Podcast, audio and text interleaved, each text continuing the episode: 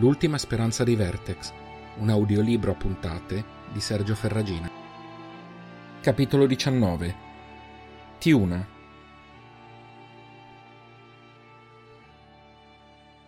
Scordatelo, stai ancora guarendo. Diteglielo anche voi. Renal era furente. Zalen, senza averne parlato con nessuno e dopo aver fatto il turno di guardia come gli altri, aveva preparato un Eculus per unirsi a lui e Firan. Rain, sto bene, lo sguardo di Reynald diceva: Stai davvero cercando di fregarmi? Davvero? Va bene, sto meglio. La ferita non mi fa quasi male, riesco a camminare, ho fatto il turno di guardia. Segno che riposarti fa bene. Reynald, ascoltami. Io sono l'unico, a parte Selin, ad aver trascorso con Agal tanto tempo quanto te. Ho parlato con lui più di te. Mi ha raccontato molte più cose. Se vogliamo convincere Gera, ammesso che lo troviamo, hai bisogno anche di me. Renal non voleva ascoltarlo, anche se in cuor suo il dubbio che avesse ragione era forte. Si voltò verso gli altri in cerca di supporto. Firan, per favore, diglielo tu. Il randagio fissò Zalen pensieroso. Non possiamo rallentare. Lo sai, vero? Dobbiamo muoverci il più velocemente possibile. Zalen annui una sola volta, gli occhi fissi in quelli di Firan. L'uomo annui a sua volta. Va bene allora. Firan! protestò Reynal, ma il randaggio lo zittì con un gesto. Apprezzo i sentimenti per il tuo amico, ma cerca di ragionare. Non sappiamo cosa ci troveremo di fronte e io, da solo, potrei non essere sufficiente a difenderti. Anche se ferito, Zalen è l'unico che può aiutarci, sia in caso di problemi, sia come dice lui se dovessimo trovare Gera. Ha ragione lui. Io voglio solo che tu sia al sicuro, disse Reynal abbassando la voce, gli occhi inumiditi fissi in quelli dell'amico. Zalen gli si avvicinò. Lo so, ma ho fatto una promessa. Non di stare al sicuro, ma di aiutarti a proteggere te e Selin. Selin starà bene qui con gli altri. Tu ora hai bisogno di me. Non aggiunsero altro. Non ce n'era bisogno.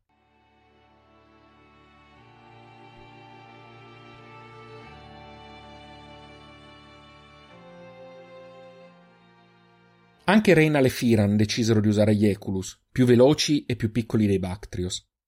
Al crepuscolo tutto era pronto. Era la prima volta che Reynald si separava da Selin da quando erano stati imprigionati a Laveg. Faceva male. Lei lo abbracciò stretto e quel calore che aveva imparato a riconoscere lo avvolse. Aveva paura di non rivederla. Selin chiuse gli occhi. Sentiva la sua paura e la condivideva. Non dissero nulla, non riuscirono a scherzare. Rimasero abbracciati e basta. Kerlan stava aiutando Firan a controllare le finiture dell'Eculus. Starai bene? Mi sembri teso? chiese Firan all'amico. Kerlan sorrise. Certo che sono teso.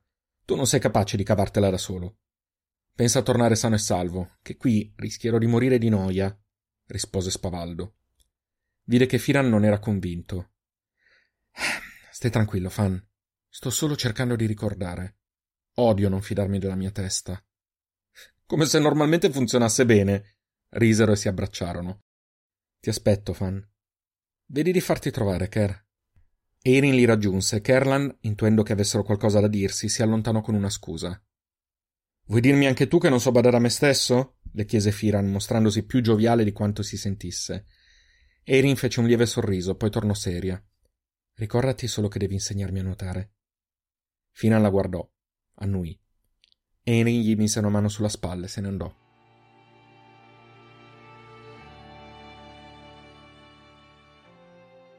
Deinar si avvicinò al fratello. Guardati. Eri il fratellino irrequieto e ora invece. Proteggila. Proteggi Selin.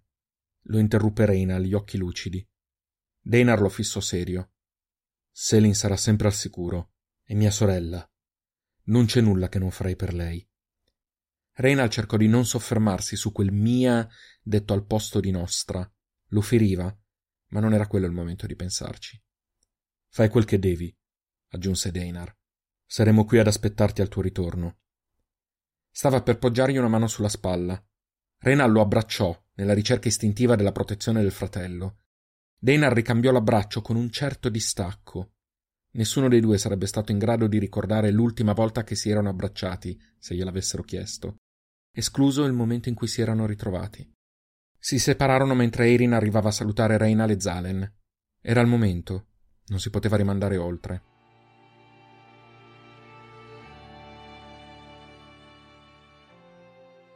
Erano in viaggio da un paio d'ore quando Zalen ruppe il silenzio. Non ci hai detto come pensi di trovare Gera?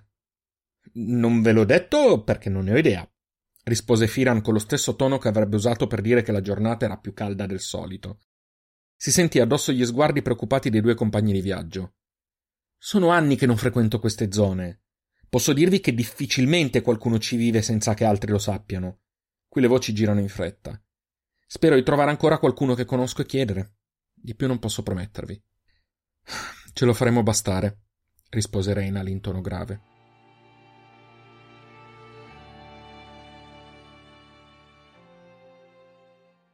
Erano in cammino da tre giorni ormai, viaggiando di notte e accampandosi al sicuro di giorno come loro solito. Non avevano incontrato ostacoli. A dire il vero non avevano incontrato nulla di vivo. Quelle terre sembravano morte, abbandonate da tempo. Reynald si domandò che effetto potesse fare a Firan vedere ridotti in quello stato i luoghi della sua infanzia. Non poté fare a meno di ripensare a Drake. Deinar aveva detto che probabilmente era stata devastata, le persone che conosceva morte o disperse. Sospirò. Un cenno di Firan lo richiamò dai suoi pensieri. Si voltò nella direzione indicata, si fece passare il visore notturno e strinse i denti. Qualcuno stava attaccando un gruppo di persone. Gli assalitori avrebbero potuto essere extris o randaggi, difficile dirlo da lì. Non possiamo farci coinvolgere, bisbigliò Zalen. Ne abbiamo già parlato altre volte. Non possiamo non farci coinvolgere, neanche ora, rispose Reynal pensando ai suoi discorsi con Selin. Dobbiamo aiutarli. Firan non rispose. Mise mano alla sua arma imitato dagli altri due. Spronarono gli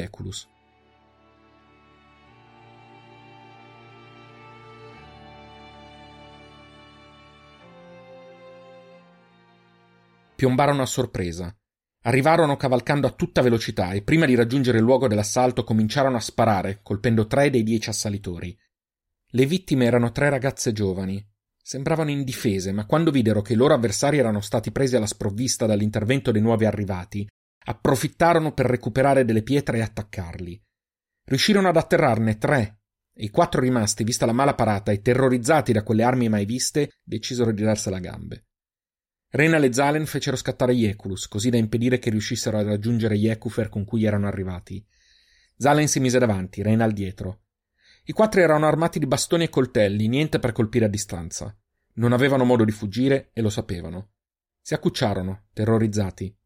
Randagi, e neanche messi bene. Probabilmente stavano cercando di recuperare del cibo dal gruppo di ragazze, ma di certo non sembravano una minaccia per loro. Zalen sollevò la sua arma. Zal! Urlò Reynal. I due amici si fissarono, mentre l'arma era puntata sul più vicino dei randagi. Reynal non distolse lo sguardo. Fece cenno negativo con la testa, lentamente. Zalen sembrò vagliare le possibilità per un lunghissimo istante, poi sparò. Il raggio di luce colpì a pochi centimetri dalle ginocchia del randagio più vicino. Andatevene. E non fatevi più vedere, ringhiò Zalen. I quattro non sembravano sicuri di potersi muovere. Ora! Urlò di nuovo il ragazzo. I randagi si riscossero, si alzarono e fecero per raggiungere Yekufer. A piedi, disse Zalen. Ma, rispose uno di loro, moriremo di sete senza le borracce. Prendete le borracce e andatevene. Gli Ekufer rimangono qui, si intromise Reynal, anche lui con l'arma sfoderata, affiancandosi a Zalen. I randaggi ubbidirono e si incamminarono a passo veloce. I due amici attesero che si fossero allontanati a sufficienza e raggiunsero le ragazze Firan. Le tre si erano avvicinate tra di loro e brandivano le pietre in modo aggressivo, mentre Firan rimaneva a distanza cercando di non mostrarsi minaccioso. Bella gratitudine, mormorò Reynal. Firan lo guardò storto. Tu ti comporteresti diversamente dopo quello che abbiamo vissuto? lo rimproverò. Scese dall'Eculus invitando i compagni a seguirlo. Alzò le mani in vista. Reynal e Zalen lo imitarono. Non vogliamo farvi del male. Siamo in viaggio per Tiuna. Sono stato lontano tanti anni e sto cercando una persona. Forse potete aiutarci. Le ragazze non risposero. Si scambiarono alcune occhiate. La più bassa delle tre parlò in una lingua che Reynal non aveva mai sentito. Mesmosis rovetes esami. Ne mai esbroie disiat protetrio. Hm, vesmoiete navit zorbetese. Ale zaleste menene per econanem, rispose Firan sorridendo. Le ragazze sgranarono gli occhi. Ti ringraziamo, disse dopo un istante la ragazza. Cosa vi siete detti? mormorò Reynal. Oh, niente di che. Diciamo che ho superato l'esame della lingua, sorrise Firan.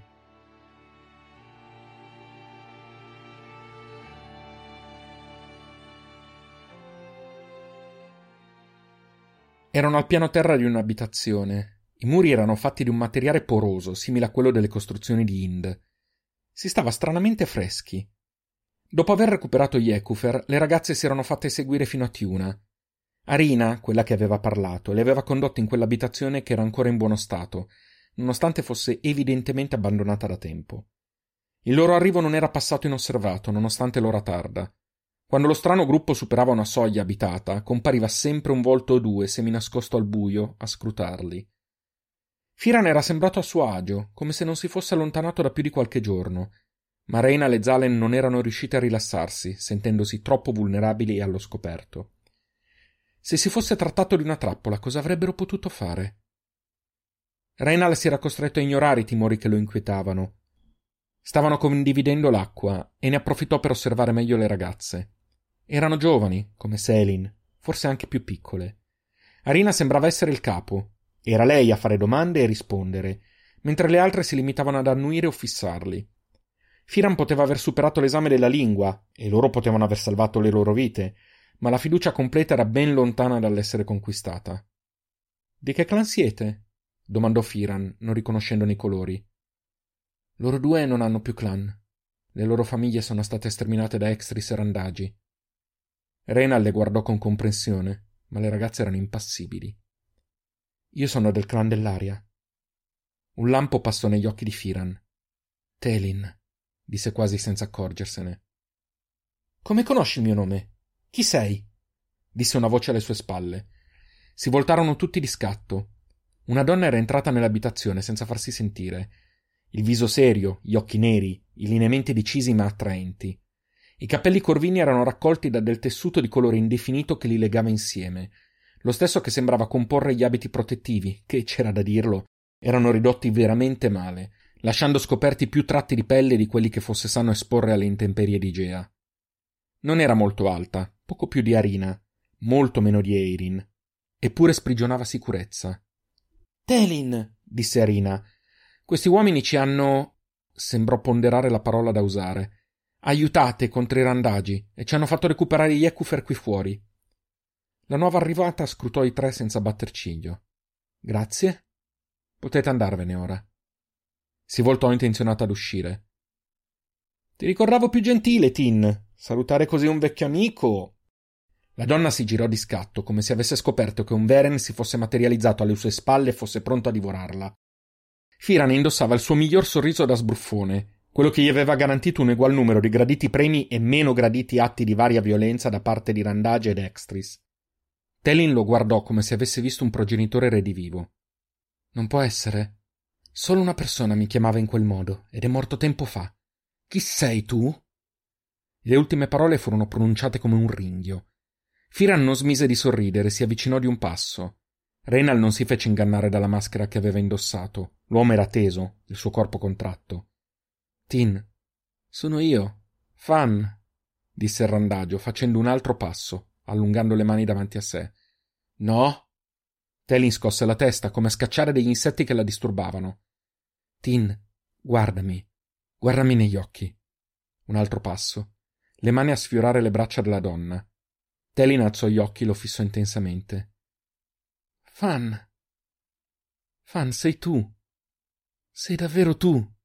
mormorò alla fine, gli occhi lucidi, la voce spezzata. Firan sorrise e annui. Sono tornato, Tin. Mi sei mancata.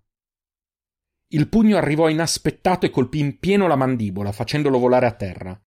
Nessuno si mosse. Le ragazze sembravano divertite e Reina Lezalen non avevano idea di cosa stesse succedendo.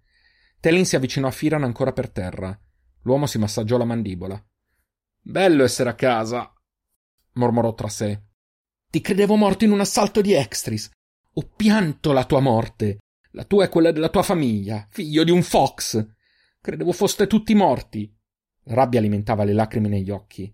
Firan non si scompose. La mia famiglia è morta, Tin. È morta nell'attacco. Sono morti tutti. Il sorriso era sparito. Le sue lacrime erano molto più reali. Si alzò in piedi.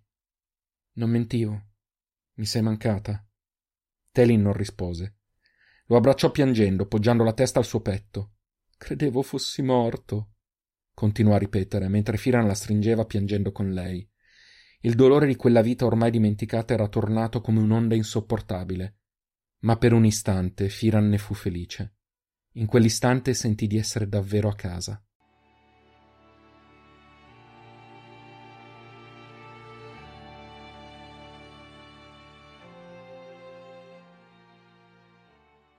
Non ho mai sentito quel nome. L'unità non ha accolto estranei dal. dal vostro attacco. Non potevamo permettercelo, e l'intero consiglio votò a favore dell'isolamento completo. Si erano spostati nell'abitazione di Telin e Arina, che scoprirono era la sorella minore. Quando Firan aveva lasciato Tiuna, era ancora poco più che un infante. Stavano mangiando una modesta zuppa, ma era calda e nessuno se ne lamentò. Isolamento completo. Un suicidio, disse Firan, riflettendo ad alta voce. Telin si mise sulla difensiva. Cosa avremmo potuto fare? Gli extris erano sempre più vicini. Non sapevamo se potevamo fidarci degli esterni ed eravamo sempre meno. Dovevamo rimanere uniti, proteggerci, nasconderci e procurarci cibo. Abbiamo fatto del nostro meglio. Firan annui. I tuoi genitori? Un cenno negativo fu l'unica risposta. Io sono il capoclan ora. E tu sei certa che nessuno abbia mai sentito parlare di un uomo di nome Gera o qualcosa del genere? Domani porterò la domanda agli altri capi clan, ma penso di poterti già dire che è così. Firan sconsolato la ringraziò. Lui, Reina e Zalen furono accompagnati in una stanza messa loro a disposizione da Telin. Utilizzarono i propri giacigli da viaggio disposti sul pavimento nudo. Cosa facciamo ora? chiese Reinal, gli occhi spalancati al buio. Aspettiamo domani. Magari saremo più fortunati. Altrimenti ci inventeremo qualcosa. Cerchiamo di dormire ora. Renal e Firan si addormentarono quasi subito, stremati dalla notte di viaggio.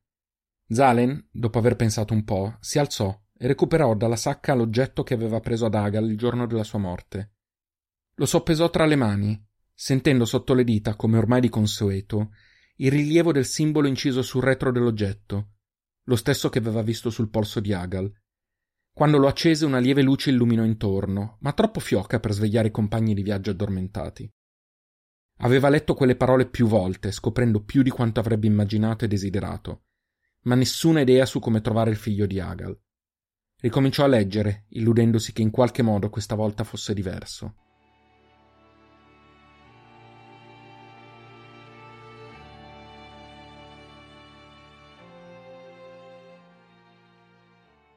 La luce del giorno svegliò i tre compagni di viaggio. Telin li aveva avvisati che avrebbe convocato i capi clan come prima cosa, per cui non si aspettavano di vederla per qualche ora. Non potendo far altro, cercarono di approfittare del tempo morto a disposizione per riposare e rifocillarsi con una porzione di zuppa calda portata da Arina.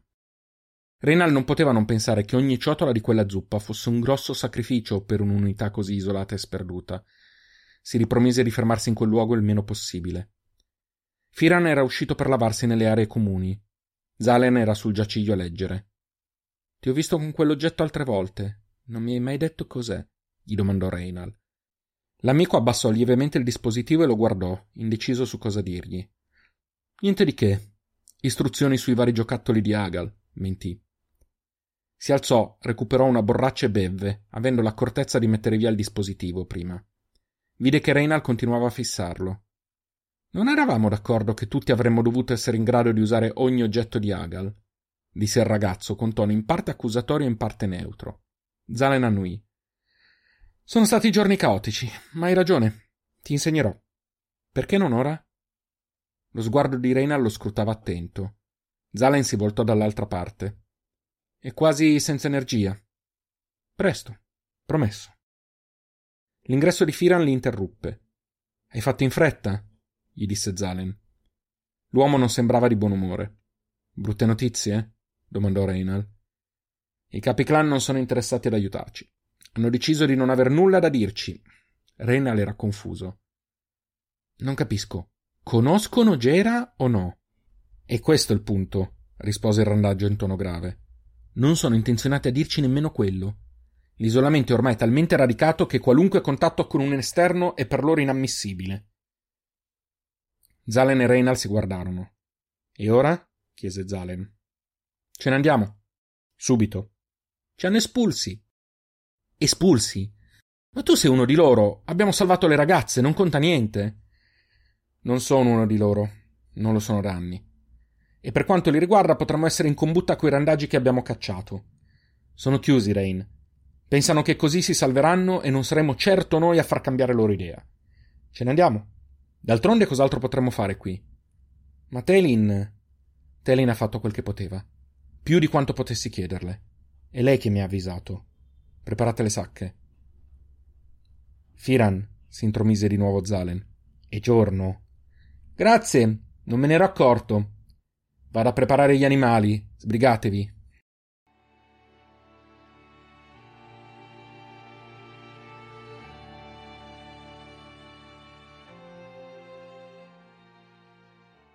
Renal si sarebbe aspettato di vedere almeno Arina e le altre, ma nessuno si fece vivo. Solo Telin, nel suo ruolo di capoclan, era lì per scortarle i confini di Tiuna. Camminando a piedi per i sentieri dell'unità si aveva l'impressione che fosse deserta.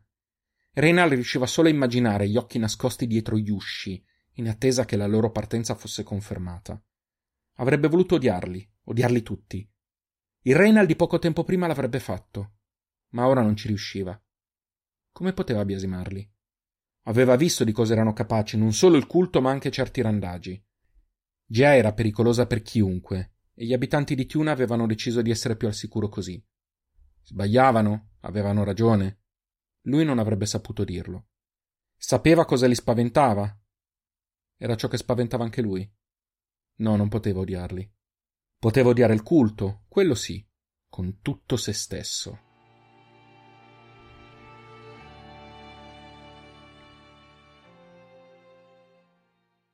Cosa farete? domandò Telin. Non lo so. Le mie idee si fermavano all'arrivare qui e cercare informazioni. Non ho piani. Torneremo indietro, penso. Rimasero in silenzio per alcuni passi, poi Telin riprese. Perché non vai a Sangue? Firan la guardò perplesso. Lei proseguì. Non tutti sono rimasti a Tiuna quando abbiamo deciso di isolarci. Qualcuno non era d'accordo e se n'è andato. Tren, per esempio. Tren! È vivo? Quando mi hai detto dei tuoi genitori ho temuto. Telin scosse la testa. No, mio cugino sta bene. O almeno stava bene l'ultima volta che l'ho visto. Quando sei. sparito. Lui era tra quelli che avrebbero voluto imparare a combattere e reagire. Una minoranza. Quando i capi clan si sono pronunciati non è riuscito a farsene una ragione ed è partito per sangue. Non lo vedo da allora. Firan sospirò. Sono passati anni, Tin. Come fai a sapere che è ancora lì? Avrebbe voluto dire che è ancora vivo, ma si morse la lingua. Non lo so. Ma con gli Eculus in mezza giornata sarete a sangue. Meno se attraversate la striscia. Perché non provare? La striscia è ancora praticabile. È sicura? Telin scrollò le spalle. In questo periodo è praticabile di giorno. Le acque si alzano di notte e non si può passare. Le correnti sarebbero troppo forti anche per gli Eculus. Se partite subito avete il tempo che vi serve. Erano ormai giunti al confine dell'unità. Firan si sentiva un nodo in gola. Avrebbe voluto dire tante cose, ma neanche lui sapeva quali. Aver incontrato Telin per doverla salutare così gli sembrava un'occasione sprecata. La guardò imbarazzato. Tin, io. Lei lo abbracciò. Abbi cura di te, Fan. Magari ci rivedremo. Anche gli occhi di lei erano lucidi. Sì, magari. Grazie dell'aiuto. Addio, Tin. La donna lo tirò a sé e lo baciò. Non addio. Arrivederci. Firan annui. Arrivederci, Tin. Abbi cura di te e di Arina. E tu salutami Tren. Firan sorrise. Contaci. I tre compagni di viaggio salirono in groppa a Ieculus e partirono. Telin li osservò solo per un altro attimo, poi si incamminò verso le abitazioni di Tiuna senza mai voltarsi indietro.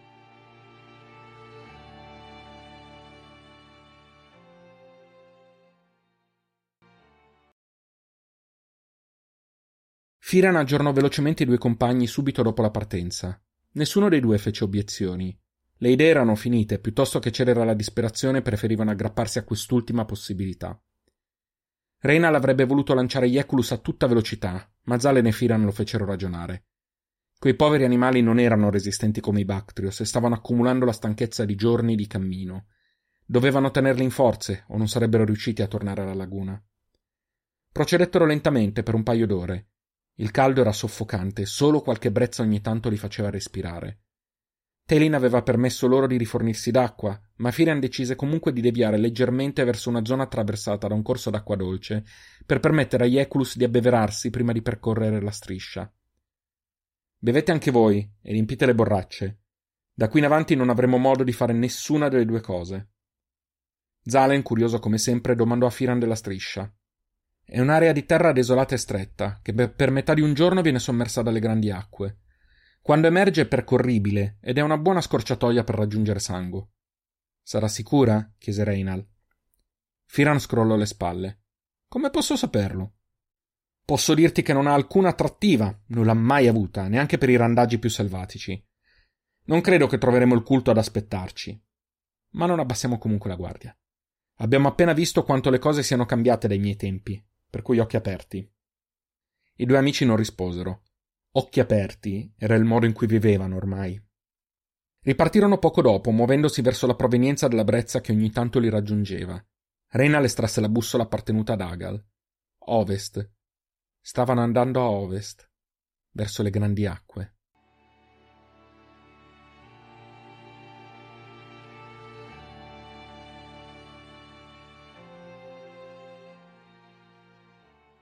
Prima fu l'odore in qualche modo simile alla pozza di Drake, ma più intenso, più diffuso. Poi arrivò il rumore, sordo, continuo, qualcosa di crescente che poi si spezzava e ricominciava. Ma fu la visione che gli mozzò il fiato. Renal non aveva mai visto le grandi acque. Gliele avevano raccontate, ne aveva sentito parlare più come fossero una leggenda che una realtà. Aveva provato a immaginarle, ma come si poteva immaginare una massa d'acqua che si estendeva a perdita d'occhio? Come si poteva descrivere la sensazione umida sulla pelle mentre si avvicinavano? Come avrebbe potuto raccontare l'odore penetrante nelle narici? Le acque erano scure, minacciose, di un colore indefinito.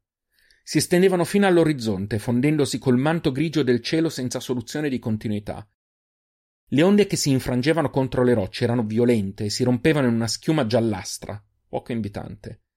Non erano acque amiche, non invitavano nessuno a essere accolto. Eppure era affascinato, senza parole. Era questa la Gea che sognava di scoprire una vita fa. Respirò a fondo. Sentì una strana sensazione di pace. Avrebbe voluto che Selin fosse lì. Sarebbe impazzita dalla gioia. Si ripromise di portarla quando tutto fosse finito. Si costrinse a pensare quando e non se. Guardò Zalen e lesse nell'espressione dell'amico la stessa emozione. Per un istante, un solo infinitesimale istante, erano tornati i due ragazzi che avrebbero dovuto essere, pronti a stupirsi davanti alle meraviglie di Gea. Sospirò e seguì Firan verso un sentiero coperto di sabbia bagnata. La striscia cominciava lì davanti.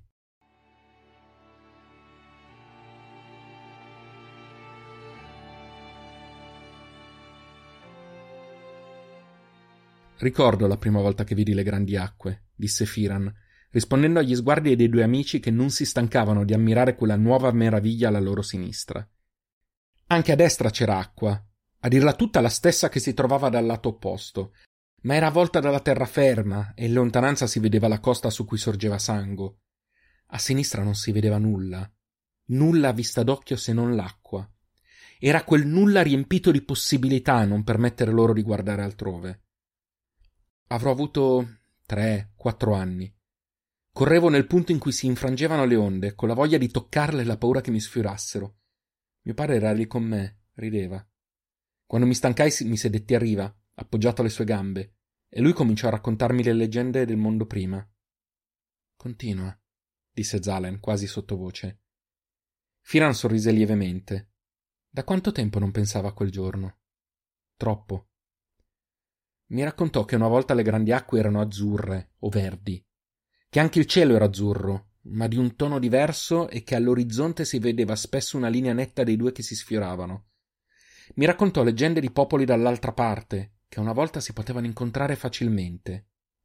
Vide l'espressione perplesso degli altri due e rise. Lo so che suona assurdo. Però era il mondo prima. Chi può dire cosa ci sia di vero e cosa no? Reynald strinse gli occhi e subito dopo puntò il dito in lontananza. E quello cos'è?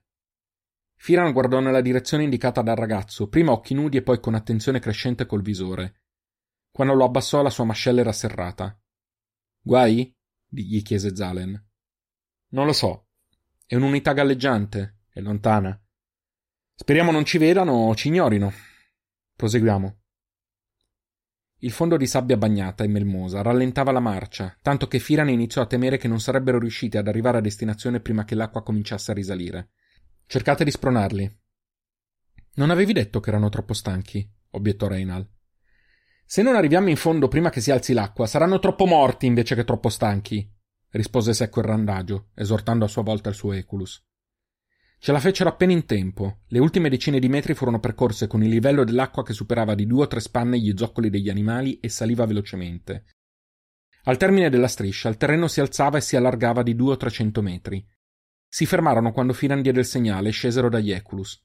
Le povere bestie erano stanchissime. Scaricarono dalle loro groppe le bisacce e li fecero bere, poi si dissettarono anche loro con le borracce. Si sedettero sul terreno stanchi per la tensione. E ora? domandò Reynal. Vedi laggiù? Firan indicò la terraferma.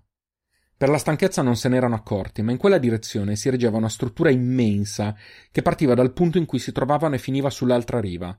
I pilastri che la sormontavano erano alti e massicci. Reynal e Zalen non avevano mai visto qualcosa di artificiale di quelle dimensioni. Un altro regalo del mondo prima. Attraverseremo le acque passando da lì e arriveremo a due passi da Sango. Ora però dobbiamo recuperare un po' di forze e fare riposare loro, o ci lasceranno prima di arrivare al primo pilastro.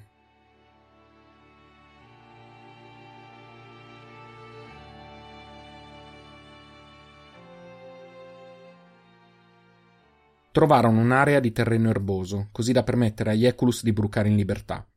Un piccolo corso d'acqua dolce che sembrava sgorgare dal terreno permise loro di dissetarsi a sufficienza e riempire bisacce e borracce. Dopo alcune ore decisero di rimettersi in cammino, ben sapendo che gli animali non erano al loro massimo. Raggiunsero facilmente l'imbocco di quello che Firan aveva chiamato ponte e iniziarono la salita. La struttura si reggeva parecchio più in alto del terreno, e questo probabilmente le aveva permesso di reggere per tutto quel tempo. Arrivati al punto più in alto, si fermarono a osservare la vista. Osservare il mondo da quell'altezza era di nuovo un'esperienza unica. Firan indicò sangue in lontananza e i due ragazzi ne identificarono le abitazioni, molto simili a quelle di Tiuna, sebbene questa nuova unità sembrasse molto più estesa. L'acqua a decine di metri sotto di loro era ben più calma rispetto a quella delle grandi acque, ma aveva l'aspetto di una trappola scura e minacciosa. Eppure quel luogo aveva una bellezza innegabile, e per la prima volta Reynald si trovò ad ammirare i progenitori. Oziosamente finì per domandarsi come fosse possibile che persone in grado di costruire qualcosa di tanto bello avessero anche potuto scatenare il morbo o condurre al lungo buio. Non riusciva a capacitarsene, ma accantonò il pensiero trovandolo inutile. Firan fece cenno di proseguire. Voleva arrivare a Sango prima dell'imbrunire. La strada non era lunga, ma si erano fermati troppe volte e avevano avanzato troppo lentamente. Procedevano in fila, Firan davanti, Renal al centro, Zalen in fondo, le mani sempre vicine alle armi. Dopo venti minuti di cammino furono costretti a fermarsi. La pavimentazione in quel punto era crollata quasi del tutto, e solo una piccola striscia su un lato, larga poco più di un eculus, pareva essere rimasta al suo posto. Firan sospirò, scese dalla cavalcatura e esaminò quanto rimasto assaggiandolo con cautela. Lasciate qui gli eculus per ora. Dobbiamo capire se c'è modo di farli passare. Seguitemi con attenzione e attenti a dove mettete i piedi. Un passo dopo l'altro, Firan procedette lungo la stretta pavimentazione. Renal e Zalen lo seguirono con ragionevole tranquillità. Quando però Zalen posò il piede verso la fine del percorso, sentì cedere qualcosa sotto di lui. Pensò di stare per cadere e si aggrappò a un tubo di metallo, ma si accorse che il pavimento in realtà aveva tenuto. Una rete che sembrava parte della struttura del ponte cadde su di loro avvolgendoli e schiacciandoli a terra. Fan, cosa diavolo è questo, accidenti? Una rete da caccia. Qualche lenata imbecille ha piazzato una rete da caccia sul ponte. Tirate fuori le armi, cerchiamo di romperla. Non ho voglia di incontrare chi ha avuto questa bella pensata. Estrassero all'unisono le armi a raggi e spararono. A vuoto. Da nessuna delle tre uscì alcunché, neanche un suono che ne dimostrasse il funzionamento. Spiacente, disse una voce rauca che sembrava provenire dal nulla. Io sono quello che ha avuto la bella pensata. E le vostre armi non funzioneranno. Non qui. Non finché io non lo vorrò. In uno dei pilastri che avevano superato si aprì una porta. Ne uscì un uomo che invece di indossare vestiti protettivi portava solo una lunga veste verde scura. La testa era coperta da un cappuccio che arrivava poco sopra gli occhi. Sul volto si intuiva una barba grigia. Alzò la mano destra e si tolse il cappuccio. E ora, prima che vi restituisca i progenitori, mi direte chi siete e chi vi manda.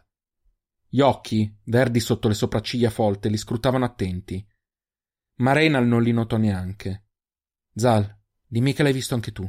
Il polso. L'amico annui. Quando l'uomo aveva alzato la mano, la veste aveva scoperto il polso e con esso un simbolo tatuato. Lo stesso che portava Agal. Avevano trovato Gera. Peccato sembrasse intenzionato a ucciderli.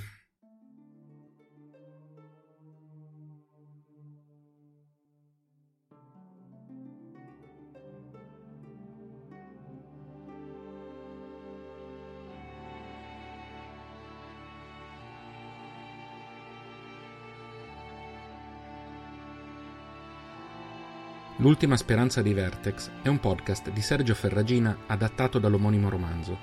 Potete ascoltarlo su tutte le piattaforme podcast.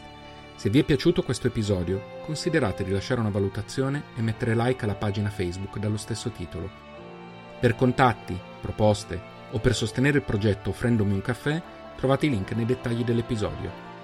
Ci sentiamo tra una settimana con il ventesimo capitolo dal titolo Verità.